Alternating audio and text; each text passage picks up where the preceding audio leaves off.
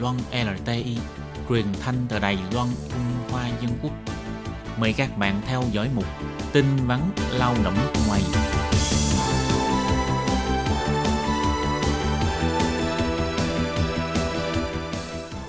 Thúy Anh và Lệ Phương xin kính chào quý vị và các bạn. Chào mừng các bạn đến với chuyên mục tin vắn lao động ngày hôm nay. Hôm nay trong chương mục tin vắn lao động mình tuyên truyền về cái thông tin gì đây Thúy Anh?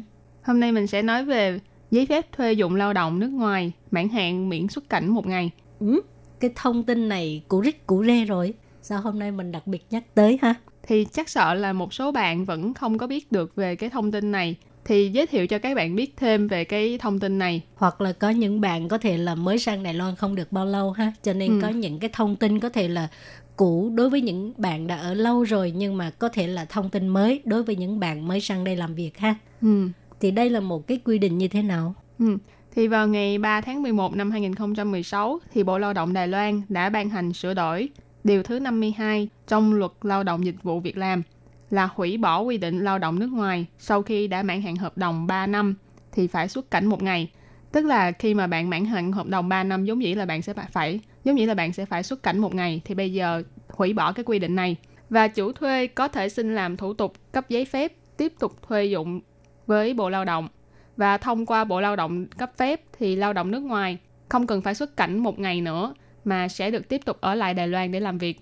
Lệ Phương nhớ mà khi chính phủ Đài Loan đưa ra quy định này á, à, các bạn lao động nước ngoài rất là mừng tại vì không có quy định mình phải ra nước ngoài một ngày à, thì tức là các bạn cũng có thể giảm được rất nhiều cái chi phí làm môi giới đó. À, tại vì hồi đó là các bạn à, làm đầy đủ 3 năm là phải về Việt Nam rồi bắt đầu làm những cái thủ tục như thế nào thì lúc đó các bạn lại phải trả thêm một cái phí môi giới gọi là làm thủ tục hay gì đó.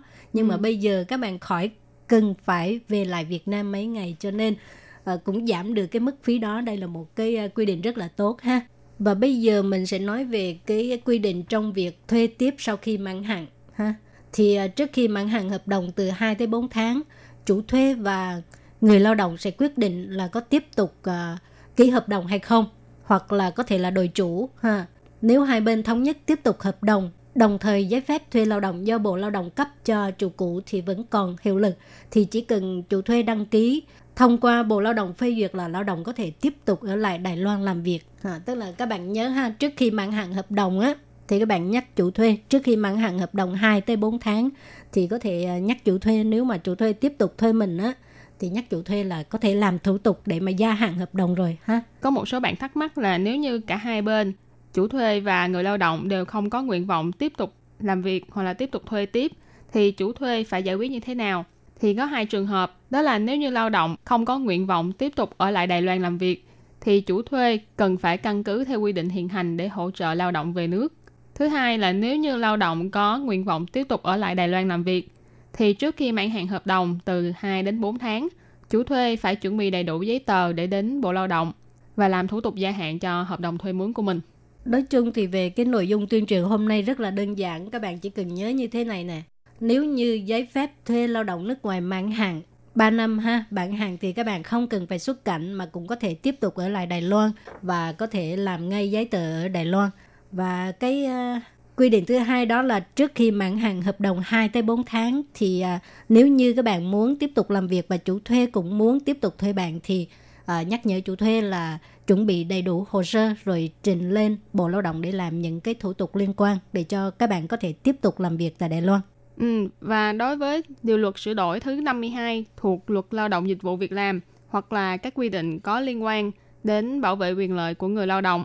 Nếu như bạn có bất kỳ thắc mắc gì thì xin hãy gọi đến đường dây nóng 1955. Đây là một đường dây nóng chuyên dùng để phục vụ cho lao động nước ngoài tại Đài Loan, hoặc là lên trang web của Tổng cục Phát triển nguồn lao động nước ngoài thuộc Bộ Lao động về thông tin bảo vệ quyền lợi người lao động. Địa chỉ ở sw.wda.gov.tw để tra cứu thông tin cần biết. Ừ, hoặc là các bạn cũng có thể lên ờ, uh, FB của ban Việt ngữ ha rồi nhắn tin, nhắn lại những cái câu hỏi mà các bạn muốn hỏi thì ban Việt ngữ sẽ trả lời trong thời gian nhanh nhất cho các bạn. Ừ. Vừa rồi cũng đã khép lại chuyên mục tin vắn lao động